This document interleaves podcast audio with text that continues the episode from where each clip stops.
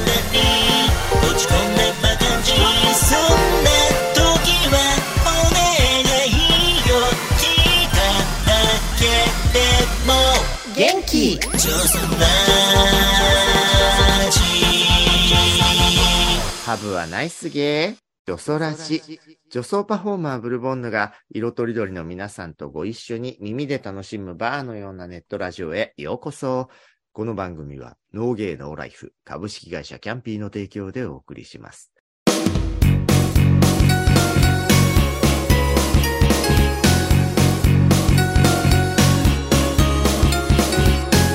ゲイラジ月の第2週はゲイラジ、ゲイ業界、ゲイカルチャー、オネエあるあるなど、ゲイの世界のトピックを中心にお送りします。パートナーはゲイライターのサムソン高橋さん。 55歳になったよ。ゴーゴーボーイだよ。おめでとうございまおす。ゴーゴーボーイ。やったそして、映画ライターの吉弘正道さん。 50です。あ、そうね、55歳と50歳。ー。はやばいでね。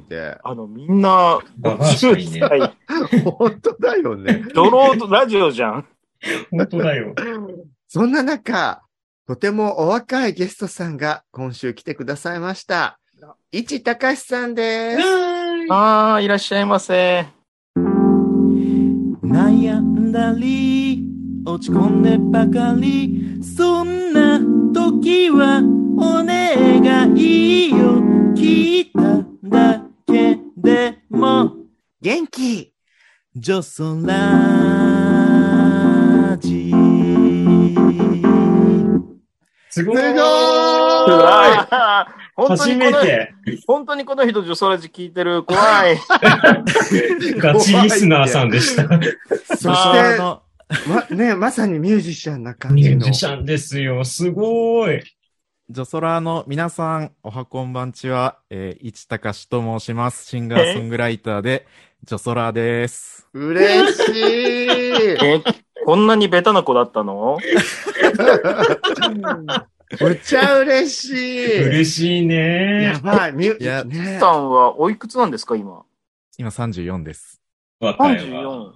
34。ああ、まあ、ギリ、そうです、そうです。私たちの会話がわかるくらいかしら。ああ、じゃあ一応、プロフィールをね、おはい伝えさせていただきますと、はいえー1988年、岐阜県生まれ、音楽大学で作曲とプロダクションを学ぶ、2019年、花向けでデビュー以降、セルフプロデュースを一貫しており、多彩かつ高度な音楽性が注目される、愛を歌うことを標榜し、ジェンダー、セクシュアリティを含む自身のアイデンティティを偽りなく表現する。2021年12月にファーストフルアルバム少年連投をリリース。というわけでね、もうほんとジョソラジー初のね、まさかの歌声で始まるはい自己紹介をしていただきましたけれこど。んなに嬉しいことってあるんですねねえ、。すごーい。すごいわ。うつながりなんですね。そうな。の。です実はね、ブルボンヌ私さんとはと市高さんは岐阜出身という、同居なんですね。やっぱり岐阜ってね、すごいいいものを生むんだなってね。うんなんかあの、日本の漫画中の方だから、ちょっと折りが溜まるっていうか、折りが。折りが溜まるって折り何って。何その、ひだに何、びっしり詰まった赤みたいな、そういう の。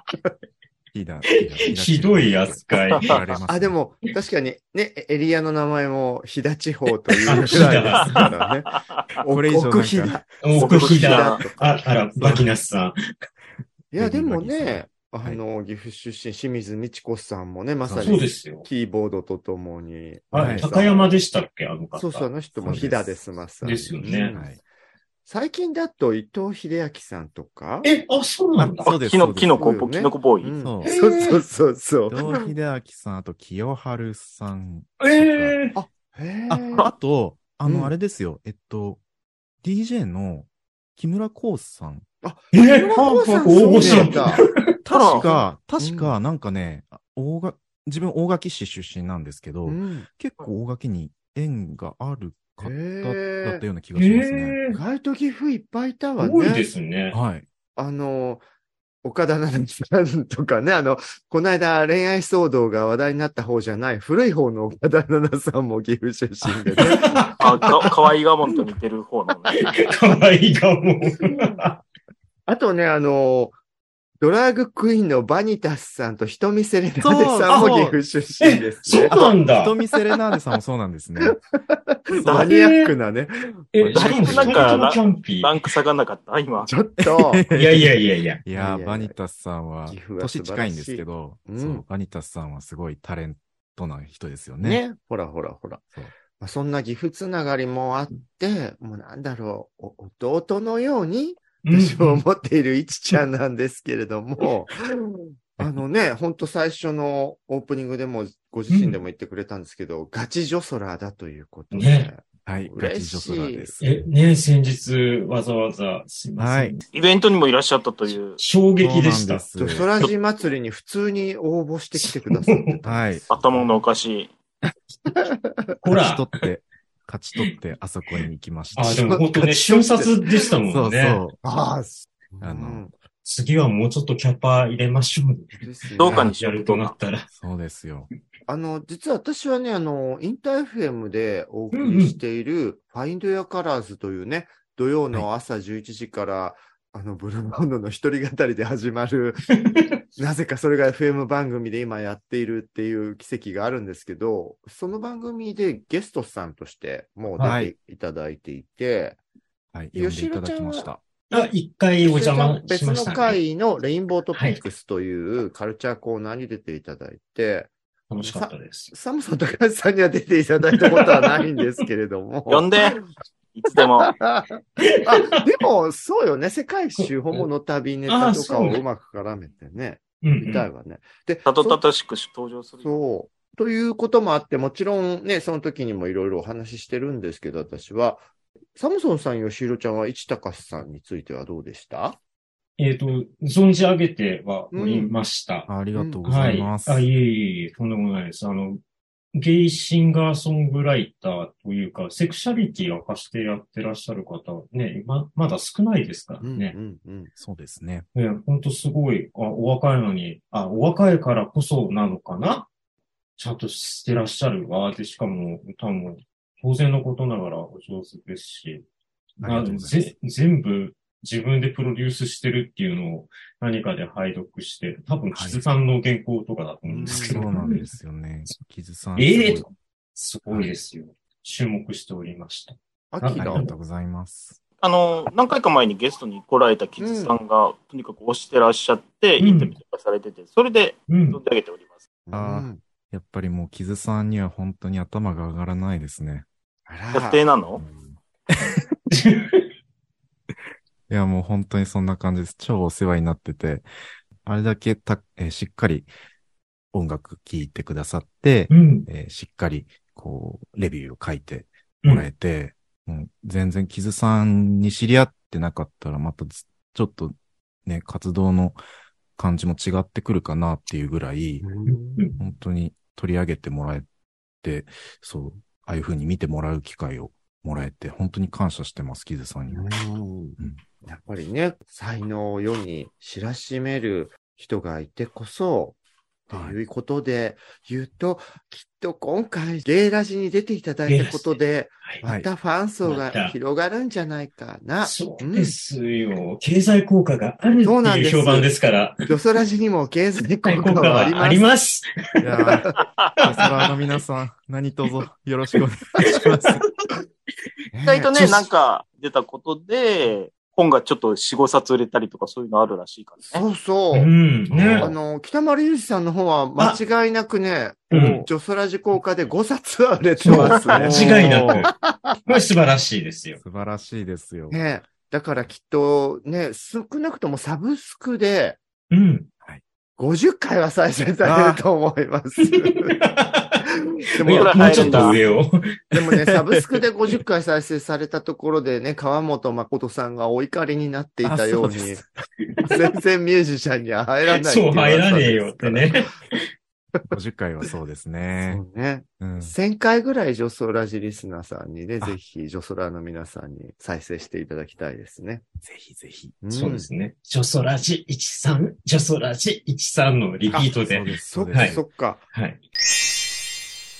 ではね、あの、まずはやっぱり恒例の市高さんのはい。 34年のね、はいこうヒストリーを遡って、お生まれは岐阜ということで、はい私よりもね、15年ぐらい後に生まれたってことよね。そうでですね。 16、17年後だ。 17年。ああ、はいそうです71ね年。生まれだから。はいす。じゃあもう高校生の時ですね。うわークリスやばいね。私はもうなんか、マス間違ってたら生まれてた 子よ。バラ族とかを岐阜のうんなんか錆びれた本屋で発見して、あぐらいの頃に生まれたのよ。バブーと。あ、そうです。そうそうそうあの時の子がこんなに大きくなってね。あそう、こんなにご立派になって。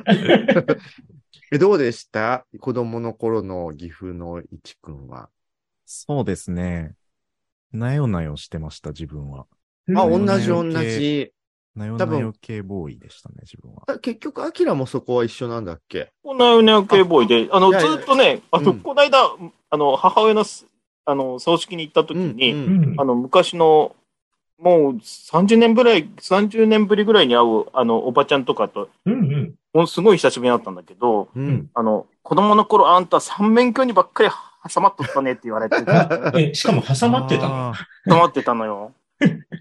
もうすごい自分しか見たくないみたいな世そう界ねだ。もう、あの、本当に三面鏡の中を荒らしては挟まってっていうま、こと万華鏡みたいなね。 うん僕あので、ってことはもうね、ここにいる4人は全員幼少期なよなよした男の子だったわけでシーボーイでした でね。すね。ねそうです。す。うんじゃあ周りからもそれを突っ込まれたりしてたのそうですね。こう、中休みとかに、みんなが校庭にドッジボールしに行ったりするじゃないですか。うんこう。小学校の時。うん。で、自分は、こう、男の子のグループになかなか入れないくって、うん。それで、こう、所在なさげに校庭の隅に佇んでたら、うんこう女の子たちが遊びに誘ってくれて、でで、そこで花一門目とかを女の子たちに混じってやるんですけど、すごくいい。大体同じ幼少期じそゃ。うんね。本当だでね。。それそう、うんそれを、えー、なんか意地悪な男の子がやってきて、ううんうんわ、女子と一緒に遊んどるおかまやげみたいに、うん。微え、妙に岐阜弁感そがう出そてうた。そう。え今のは岐阜名なんですそねう。そうそう。あ遊んどるみたいなねそうそう遊んどるわって言われて、泣くみたいな。そんな感じ泣くでしたあーん、悲しい。そうでもなんかドッジボール、ついそ、この間の千秋ほみさんの時にも出てきたネタで、どんだけなよなよボーイたちがドッジボール そうがこう、トトラウマだったかっていうさ。いや、でもそう私、ドッジボール割と好きだったのよ。それってあれでしょカレーに避けるっていう側ででしょそれもみんな一緒だっそれて。も一緒。それも一緒です。ね、ヒラリマント的な話。そうです。最後まで残ってた。ひらひらひらひらしてま本した。当え、こんなに共通みんな。ね世代も場所も違うのにねね。いや、本当ですよね。そしてそ、ね、今出したその救済遊びの花一門名の あの、なぜかおねづきするあのルール、なんだろ うね。なんだろうね、両陣営から一人ずつピックアップするっていう、ちょっとね、あの、今のリアリティショーとかに通じるような、ああ、本ちょっ当だと残酷なシステムが逆にたまらないのかな。残酷なシ確かステに。いム。あれ割と残酷っちゃ残酷だよ ね。や、残酷ですようね。ん。何々ちゃんが欲しいってピックアップしていくわけだから、あ、でも確かにそうだわ。うん。ねなんで好きだったんだろう割とピックアップされる自信があったってことかな、うちえ、が。そこああ、そんな小さい頃から、こう、私が一番みたいな。私が一番。 ちょっと発展場っぽい感じもするのか。ああ、確かに、えね。 ーそこなんかまあ、まあ、そ、この時代になると、途端に全然好きじゃない遊びになってる気がするけど、あんまピックアップ真っ先にされた記憶とかないわよね。闇、闇の花一問目だね、あれはね。闇ですね。で、まあ、じゃあ女子と、はやっい。ぱりこう、ね、女たらしとか、のんけからは勘違いされるような。うんそうですうね。ん。で、こう、初めて、だから、友達って言えるうん相手が、やっぱり女の子。う。うんん。うん。そうだよ自分ねそう、小学校低学年の時に、初めて自分はこの子は友達って思えるなっていう子が、まあ女子でできて、でね、その子が転校しちゃうんですけど、あのあら友達になって間もなく。で、なそれがすごく悲しかった覚えがあります。うんすごい泣きましたね、そのう時。んうんじゃあ、好きっていう感情はいつ好きっていう感情は、今思い返してみると、小学校の時の同級生のまあ男の子がいたんですけど、まあ、でも恋、恋心っていう感じでは、まあ、到底なくて、うん。性、性欲の目覚めは早かったんですけど、自分 は。いつ 頃えっと、でなんか急にね、あの、性欲の話を性いちくんがしてくれるなら、これは聞かないと。食いつき早っ。えっと、G 行為は小1からしてたんですよ。早い。早っあら、勝ったわ。私、幼 稚園。幼稚園ひまわり割り組の時だから。え、そえ幼れ出ない稚園ひまわり組。そう、間違いなく出ないよね、お二人ともね。ううんんはいはいあ出なの、い小4の、小5の時に初めて射精したからびっくりしちゃった、その時。えあーろそうそうそう6年間は、うん。行く感覚だけはあったのそうそうそう。だから何度でもいけるの。へーそうそうそういう感覚はあって、うんで最初はだから何かのきっかけで、こう、G オナニーを覚えたんですけど、うん。ただ最初は何かをこう、ネタにするとか、おかずにするっていう感じではなくて、うんただ触ってたら気持ちよくなるっていううんことを覚えて、うんで、そのうちに、なんか男の子の裸とかを、同級生の裸とかを思い浮かべると、うんなんかもっと気持ちよくなるっていうことに気づいたんですね。あらまあ、気づいちゃった。エタセクスアリスだね。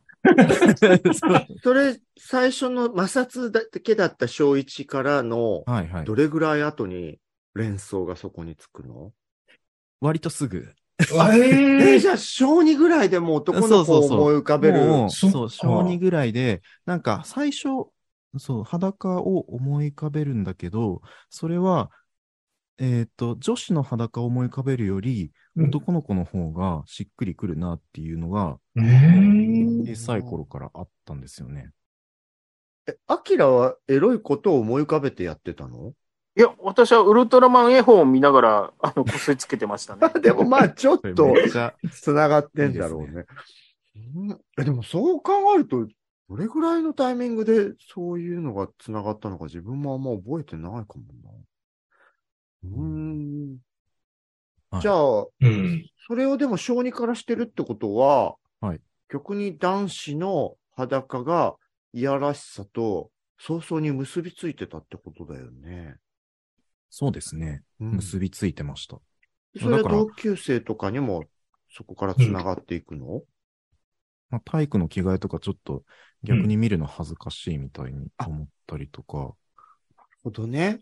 出ました照れちゃうわけね。そうそう。意識し照れち始ゃうめてるかあら。でも、そのこと自体は、うんなんか、すごく恥ずかしいことで、絶対人にこの趣味というかうん、こういう思考があることは、バレちゃいけないっていうのを思ってたんですようんね、小さい頃から。そうだよね。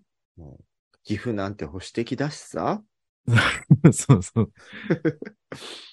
じゃあ具体的なはい実在の人物に思いが向けられるようになったのは、結構後だと思います。その、性欲を早い段階で覚え、性を覚えてから、えっ、と、しばらくは、自分でもこう気持ち悪いことで、こう早く、この趣味直したいみたいに思ってたんで、こ、それは同性愛みたいうなイメそーうジね、そうそうそう、同性愛的な、自分の中の同性愛的なものが、早く治ったらいいな、これ、みたいに。うんはい、治ったらいいな、だったんだね。はい。そっか、自分よりだいぶ下の世代でも、うんね、17歳差があっても、そう思っちゃうんだあるね。よね。はい。で、治ったらいいって、アキラとかヨシロちゃん思ってた うん逆に、ラッキーと思ってたね。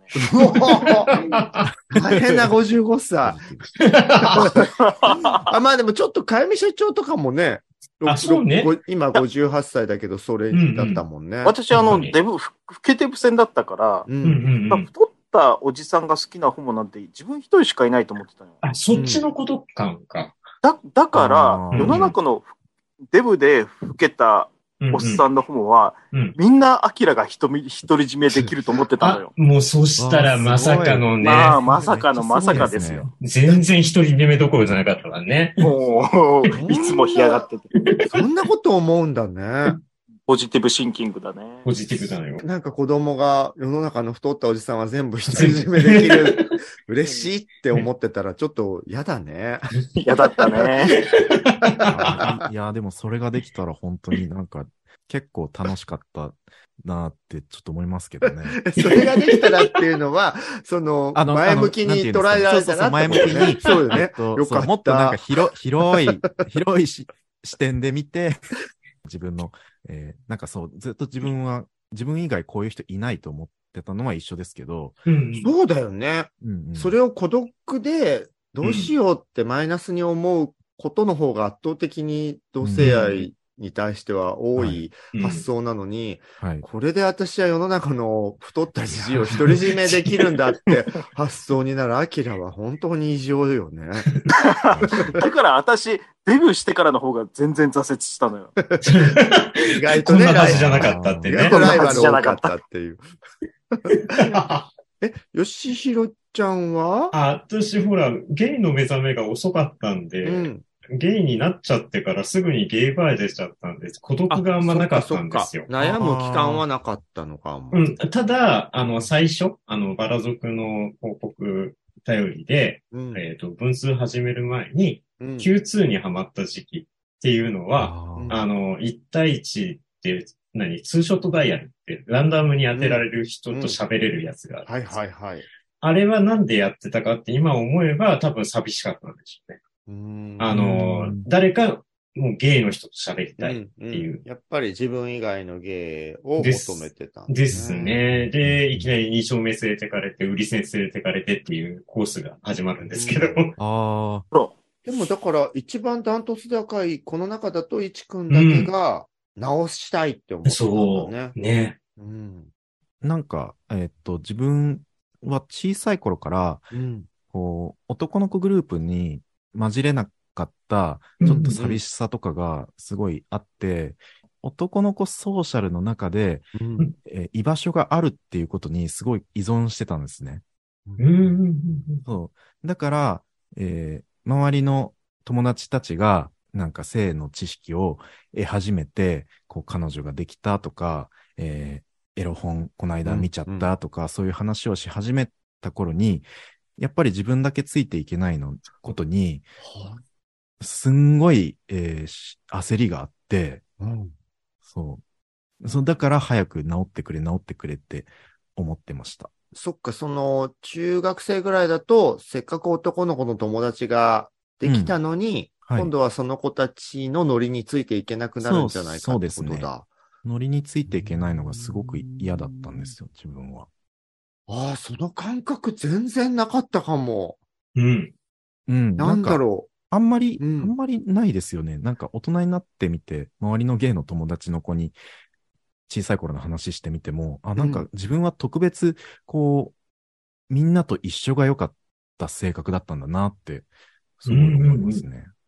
そうだね。その、うん。のんけたちが一体感あるのは気づいてたけど、うんそこにしがみつきたい気持ちは本当に大してなかったかもしれない。うん。あの、つまんなくないってやっぱ思うというか、あ、そうですよね。うんうん あの、ひょっとして、いちさんって、はい。あの、割と性的思考として、のんけ好きだったりします、あーあ、でも、そうですね。あの、初めて告白した相手はのんけでした。うんおーうんあ、でも、今、今そんなでもないですね。最初はのんけしかいないしね、周りに分かりやすい人はあそうそうね。そう確かにそうですうね。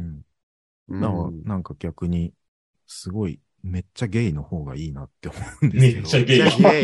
めっちゃゲイいいよね。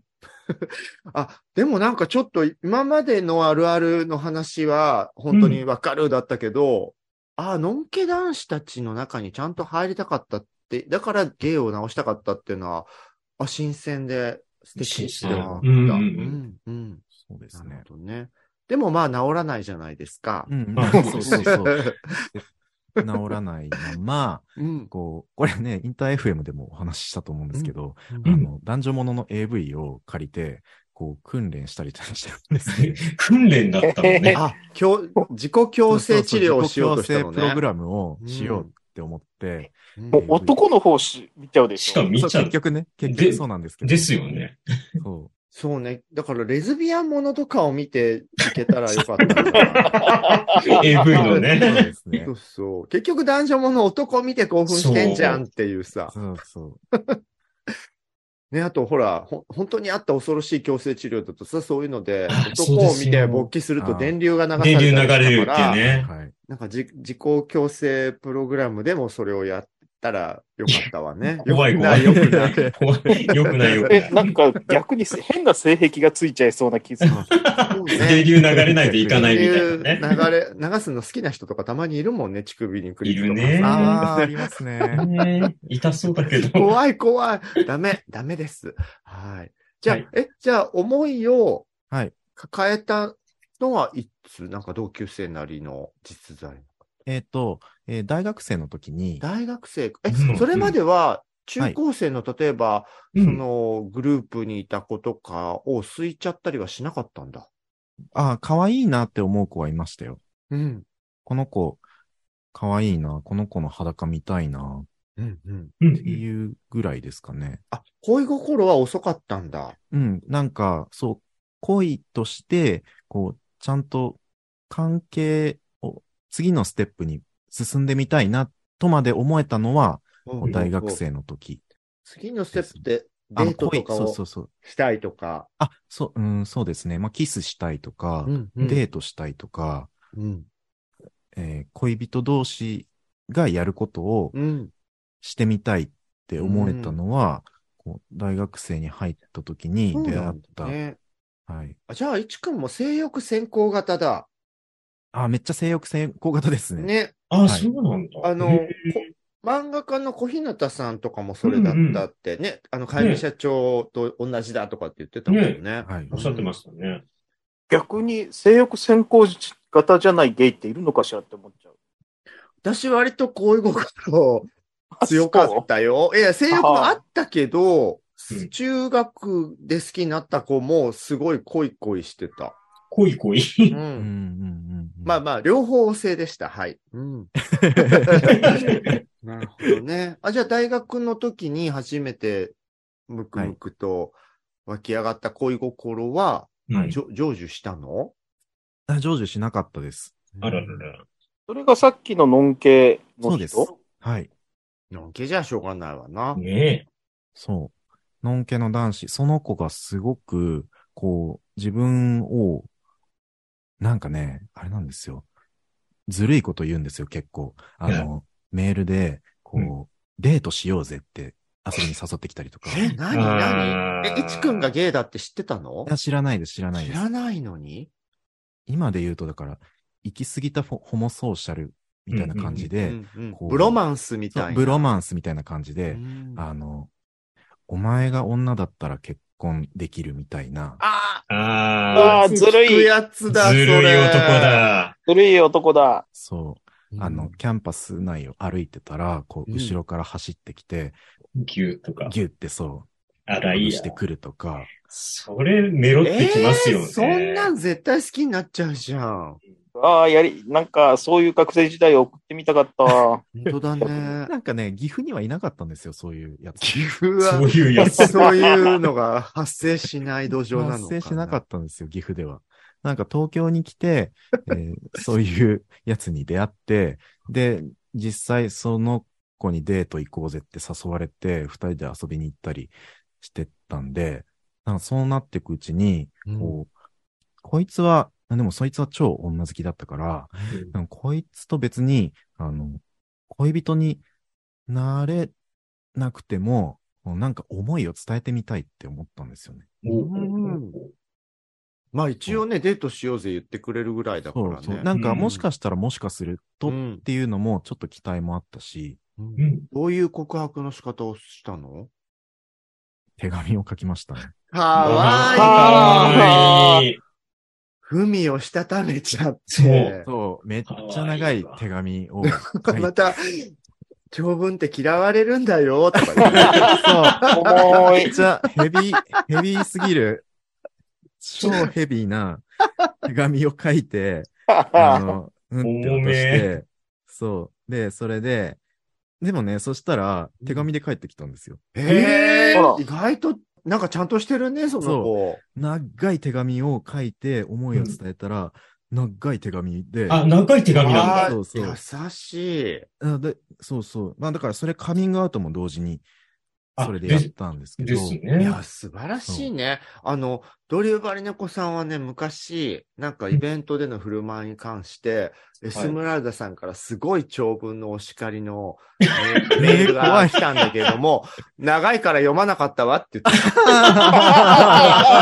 さすがドリュースさ ん。た、それに比べてね、しっかり長文には長文の思いを返してくれたのね。そう。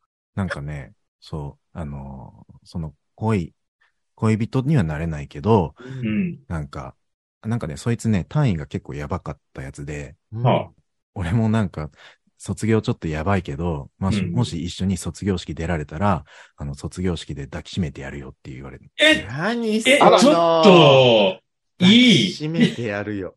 やるよ。 やらあ、せてこんな学生時代の思い出欲しかった。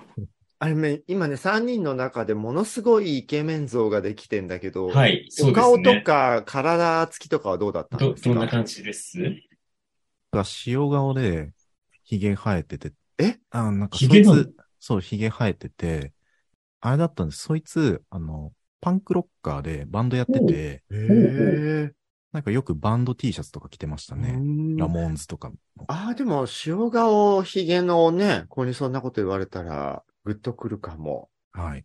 うんで、なんか。ベース背負って学校来るような感じで。あ、なんか素敵。ね。うんで、まあ、その子には恋心も覚えたし、打ち明けて、まあ、うんノン系だから、ゴールインとかにはならないけど、ノン系の中では相当良い返しももらって、うん。そううですね。こう違った形で着地できたんですけど、すごくいい関係になれましたね。そいつう、んまだ、あの、たまに連絡取り合っあたりする素ぐらい。晴らしなんかい。ん。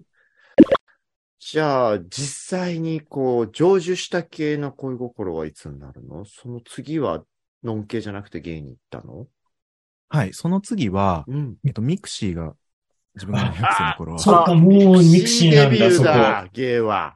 るほど。なんか、それまで、自分に対して、こう、ホモフォビアみたいなのがあったので、うん、うん、なので、ちょっとね、ゲイなんかって思ってるところがあったんですよ。うん、うん。そう。自分はゲイじゃ、ゲイなのは嫌だって思ってたから、うんけど、こう、ミクシーをやってて、やっぱこう、ゲイの人を探してみたりして、うんこう、ミクシーってプロフィールが結構詳細に書かれてるじゃないですか。で、えーゲイって書いてあるけど、こう自分の好きなロックとかが好きっうん。うん、うてん。書いてる人とか、うんあ、この人結構趣味合うじゃんってうん思っていく中で、こうなんか自分の中でだんだんこうゲイに対する、ちょっと偏見が消えていったというか、うんなんかゲイはみんなユーミンとかそうみゆきばっかり聞いてるような。なんかディディーバ好きのイメージがすごい強いです。そう、中には、中にはそう、ロック好きな人うん。とか、あの、ヒップホップも聞くっていう人もいて、うんうんそれで、こう、ん何人か、こう、友達として仲良くなってみようと思って、こうメッセージを送ったりうん、していく中で、その出会った人が、えー初めての彼氏になった。ええー、すごい、ミクシーで出会ったんだ。なんか綺麗ね。綺麗綺麗さ。最初のゲートの出会いは、SNS の時代だもんねで。そして趣味が合うところで出会って、うんそうなんです。だってサムソンさんとか便所じゃなくて。いやお、弁 償い。やあの、映画館、映映画館の便所です映よ。画館の便所。映画館の便所だだダブルでちょっと裏切れた感じそう。ね。私はバあラそバラ族の文通欄で知り合あちょっと綺麗だねった人でちょっと綺麗になって。で、吉見ちゃんはえーっと、伝言じゃないな、Q2 ですね。じゃあ、あ Q2 ーバラ族の文通欄、あの、映画館の便所。弁償。それに比べたらミクシーってなんかやっぱ、うん新世代なんのかね、綺麗さを感でじも時て。なん代か、進んだ感趣味から入ってるっていうの が、そうなんだよね。うんすごくいい。ああ、 S あのうん肉欲からじゃない感じ。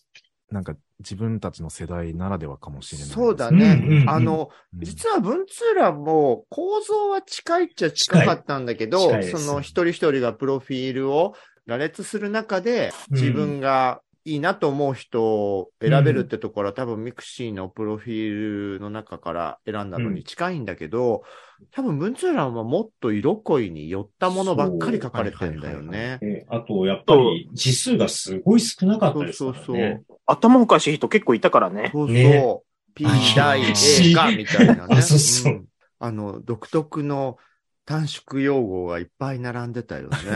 そう拙者の具足をみたいな、 おじ そいれはちゃまんとたか。違う方向のお かしな表現の人もいたしね。天高くみたいなのでしそょうそうそ うそう。名名 物さすが。ああ、でも面白いね。うんそっかそっか。ミクシーだと、あそうの、ね。相手を募集するためのプロフィールじゃないからう、ん。そうですね。もうちょと。っとカルチャーとかを書いてるプロフィールが確かに多くなった時代ってことで、うんうんうそこからの付き合い方なわけね。はい。あ、じゃあ今ちょうどね、その音楽の趣味があったりしたことで、他の芸に対しての、こう、嫌悪感というか抵抗がほぐれていったって話もありましたけど、はい。お歌を歌われているいちさんのその辺の歌とか音楽に関しては、どんなヒストリーがあったんですか歌を始めたっていうか、えっ、と、うん音楽を演奏するとか歌うっていう意味で一番最初の体験は、小さい頃に入った児童合唱団。で、そこで歌うのがすごく好きで、うん。めちゃくちゃ自分頑張って練習をしてったので、うん。こう、児童合唱団の時は、結構大きくなってからのコンサートだと、うんこう、ソロパートを任せてもらえるぐらい、おーうんそうう、うまかったと思うんですよ。うそのん。合唱団のエースだったわけね。そうそううん。で、えっ、と、合唱団の中にすごくかっこよくピアノを弾く先生がいて、うん。なんかその人に憧れたりして、まあピアノも小学校5年生の時に始めたんですけど、そう。でも歌の方は、自分は声変わりが始まってから、なんか思うように歌えなくなって、うん。で、なんかそれでちょっと嫌いになっちゃったんですよ、自分で歌うのは。へで、ピアノを頑張ったりとか、作曲をしてみたりとか、そういうことを中学生ぐらいから音楽の道に進んでみたいって思うようになっていってう、ん。うん。で、高校になってから、うんその当時のピアノの先生に、あの、音楽の道進みたいので、音楽大学の専用の受験対策とかしてくださいっていうふうに言って、うん。頑張って、え東京に出てくるんですけど、うん。あちこちいろんなことやってたら、こう、とあるライブのオーガナイザーさんにうん、あの、君のソロが見てみたいっていうふうにうん言われ。て、で、なんかそこで初めて、まあ、下手でもいいから歌ってみるかっうんてなったんですよね。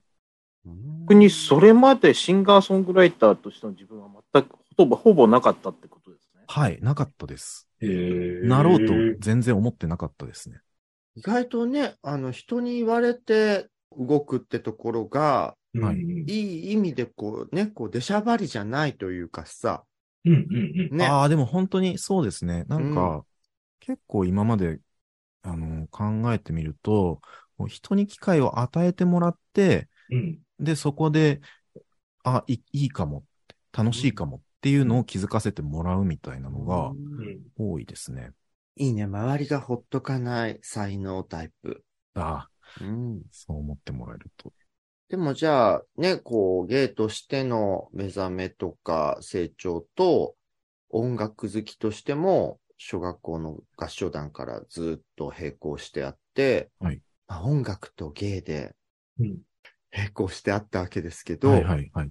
そんな学生時代の淡い同性への恋心を得意なあ音楽という表現に乗せた曲があって、実は今回オープニングの紹介の部分でもキーボードとともに歌声を披露してくれて、ミュージシャンをゲストに呼ぶとぽいわって思ったんですけうど、んいちくんに今回お願いして、うんあ。はい。いちくんのオリジナル曲を前編後編で1曲ずつ、おー初のジョソラジ内でラジオエディット版を流させていただくことになったんですよ。ごい。ちゃんとしたラジオ入りそうなの。そしてラジオ番組っぽくないぽでいはこぽいこでぽい。おうん聞きくださいみたいなやつ。今日のために編集してきました、みたいな。そうなんです。ありがてえ。やりたくて。じゃあ、学生時代のいちくんのお話も聞いたところで、そんな学生時代の淡い恋心を歌ったいちくんの曲、かけてみましょうか。お願いしまあーでは、やっちたーさん。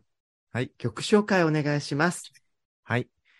ファーストフルアルバム、少年連投より、市高しで、ボーイ。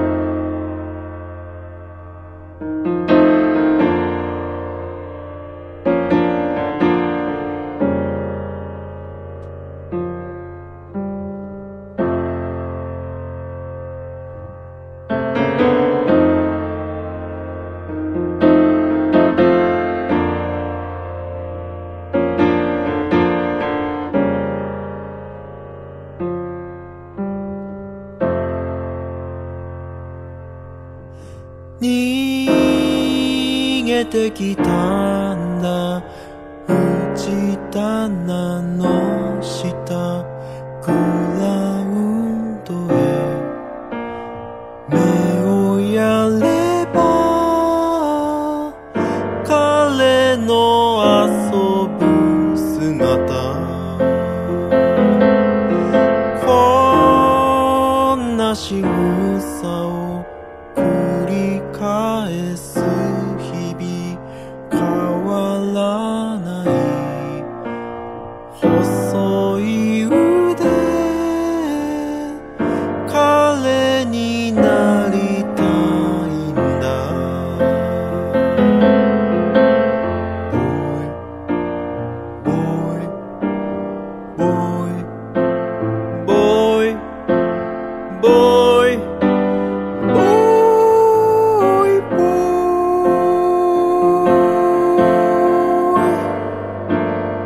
boy 風が吹きつけ散った花びらあまりにも小さくてだけど色づいているあなたの目には映っていますか雨に濡れ土に埋もれても僕を見ているのですか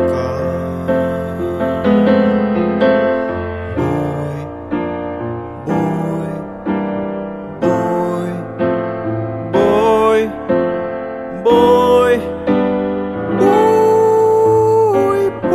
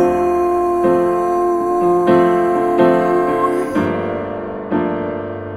す。ないんかラジオ番 boy. すご組っぽい。ラジオ番組じゃんラジオ番組だよ。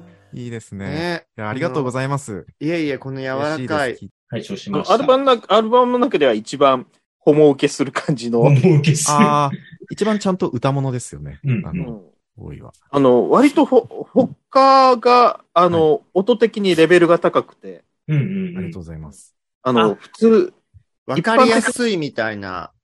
うん、一般的なホモの人にし対してはちょっと偏差値が高めかなっていう。なんか言い方をうまく言ってるけど、 普通のホモは、そんな高度な 音楽はわからないということね。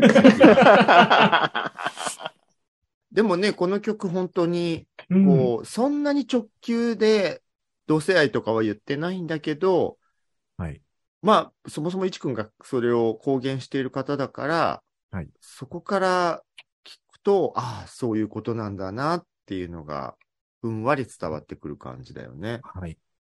ブラッシュだった構造の初恋みたいな感じ。そう、私もねうんうんうんう、んそれをあの連想したのが本、当そやうっぱその歌詞の中にある、グラウンドへ目をやれば彼の遊ぶ姿、細い腕、彼になりたいんだ、ボーイ、ボーイっていうところが、あの、私も初恋でずっと気になってた放課後の校庭を走る君がいたっていうトークで僕はいつでも見つめてたっていうのが、なんか運動部を見てキうんュンとくるっはいてはいは、いすごいやっぱ男の子好き感なんだよね、イメージあ的にーね。そうですよね。わかる。そう。まあまあ、本当に、グラウンドの影で、えー、なんかじっとしてたような子供だったので、うん。まあ、割とこう素直に自分の子供の頃の情景をそのまま詩にした感じですね。ううんん。 うん、なんか本当、いっちゃんの繊細さが伝わってくる。そんな部分もあります。ねもうなんか嬉しいね、女装ラジで出本演者当だのよ。アーティストさんの曲をかけられる日が来たなんて。こういうのあるんだね。ねはい。じゃああ、りがそとうごんざいなま、いすつちゃんのは曲いつながりで、こちらのコーナーにも入ります。フレッシュトピッコ。音楽ナタリーの記事です。ゆっきゅんが新作 EP、イエタをリリース。年末にワンマンライブ開催という記事があったんですけれども、はいゆっきゅんは、よしひろちゃん、サムソンさんはご存知ですかはい。なんか僕はあんまり知らないんですけど、うん。あの、能町さんが友達みたいで。で、あ峰そう子さ、なんんだ確かライブ行ってたよね。ツイート見た気がする。はいはい。そうそう。ディーバミーよ、そうだったんでデすねィーバミー。そう私も最初の曲から素敵だわと思って見ていたんですけれども、もうはいバリバリのなんだろう、新世代、お姉なんて言っちゃいけないようね。んきっとお姉若い子だから。でなんて言えばいいんだろうね。ねそう、でも本当に型破りな、あの、スタイルですよね。ねビジュアルにしても。う。うんあん。の、歌詞も本当に自分のスタイルを持ってて、うん。ディーバ、ほそれこそディーバミーの頃か、、からうんこう、ネットで見てて、そう、いいなと思ってたんですけど、そんなゆっきゅんが初の EP イエタを12月21日に配信リリース、28日にはタワーレコード限定で CD リリースするんですけれども、4曲入りの EP で、で、最初に先行で決まって発表されていたのが、タイトル曲イエタ、三代目 JSOULBROTHERS from Exile Tribe の流星流星で r.y.u.s.e すはい。で、はい知られる STY さんをプロデューサーに迎えて制作されたということで、STY さんはね、はいこういう記事だと流星がまず、ね、どうしてもレコ大とか撮ってるから出るんですけど、うんもう私にとっては少女時代ミスターそタクうでシすーのう、ん。うん STY さんですよ。ズクシーズクシーのずくし STY さんですよ。そうですね。あと、もう一つね、芸の皆さんにとっては、プロデュースパンダ、ああ、熊猫堂のそうですねね、初の日本語曲ザ・ワンとかも STY さんで、私も相互フォロああいーつさらせのてい曲ただだいてます。そう そうそう。STY さん本当にこう、すごいセンスいい曲いつも作られるなって方なんですけどはい、そのね、こうタイトル曲の EP の4曲入りのその他の曲には実は市高さんの提供曲も入っていたという、ねはい、そうなんです。んもう恐れ多い、あの、他の提供作家さんの中に招いていただいいて。やいやいや。いやいや。ねえ。え、はいど、どんな曲を提供されてるんですか、えっと、ラストオーダーという、うんえータイトルのゆっきゅんからバラードを歌ってみたいと、うん、えー自分に、えーお願いがされましてうん、うん作った曲ですね。うんうん。実はね、私たち先行で聴かせていただいちゃったんはでい。すちょよっとね。聞いていただきました。ありがとうございうん、ますす。ごい可愛かった。あありがとうのございます。こう、あんまり人の曲に例えるのって良くないことなのかもしれないけど、 はい私が聞いた時には、あの、私が大好きだった斉藤由貴ちゃんのふんわり柔らか系の曲を思い出すようなテイストを感じた。あ、でも、うんそうですよね。えっと、実はあの、ゲイの友達にうん、ちょっと聞いてみてって言って、聞いてもらったんですけど、うん。えっと、その子はうん、えーこの曲の感じを思い出したって言って、聖子ちゃんの、うんえーなんかバラードをきうん聞かせてくれました。う。うんうんんじゃあやっぱなんり、あの時代80年代のそうん。アイドルのバラードのイメージなのかもね。う。はい。うんぴったりだと思います。ゆっきゅんもね、ちょっと懐かしの歌謡曲、アイドル的な世界観好きだもんね。そうですね。うんうんいやーというわけでね、こう、多方面で活躍中の一さんなんですけれども、次回後編もね、またラジオ番組っぽく、間にご本人の曲なんかも流しながらお送りしたいと思います。よろしくおはい願いします。ジョサラーの皆さん、ここで会いに行ける50代アイドルとしてもおなじみのジョソラジレギュラーメンバーより年末のキャンピーバースペシャル営業とおすすめイベントのお知らせです。イエーイ えまず12月16日金曜日夜10時からブルボンヌに加えてゲストウェイトレスとして女装の佐世子さんがキャンピーバー新宿2丁目店に登場します。イエーイ登場しちゃうぞ。やっぱ年末だから、うん女装でウェイトレスそうしたくもなうっねちゃったのね。うずうずしちゃってもう、ね、こう年の瀬じゃないこうせわしなく、うん、というわけであの金曜日なので通常営業なんですけれども、はいまたねちょっと実はその前にブルボンナード・佐世子で女装の仕事があったので、じゃあはい終わった後、うんまあちょっと10時からという遅い時間だけども年の瀬2人で女装でお店開いちゃいましょうというのがはーい12月16日金曜日22時からありますのではいぜひじゃあ佐世子さんから皆さん遊びに来てねは あれちょっとなんか間が悪いそして12月22日木曜日20時夜8時からはこちら平日木曜日なんですけれども、はいえー普段はね週末しか現れない怠け者ママの私が女装ブルボンヌで。でもともとねあの木曜日に入る予定のさよこさん女装のさよこさんはうん結構女装ラジ聞いてくださってる女装ラでもあるんですよね。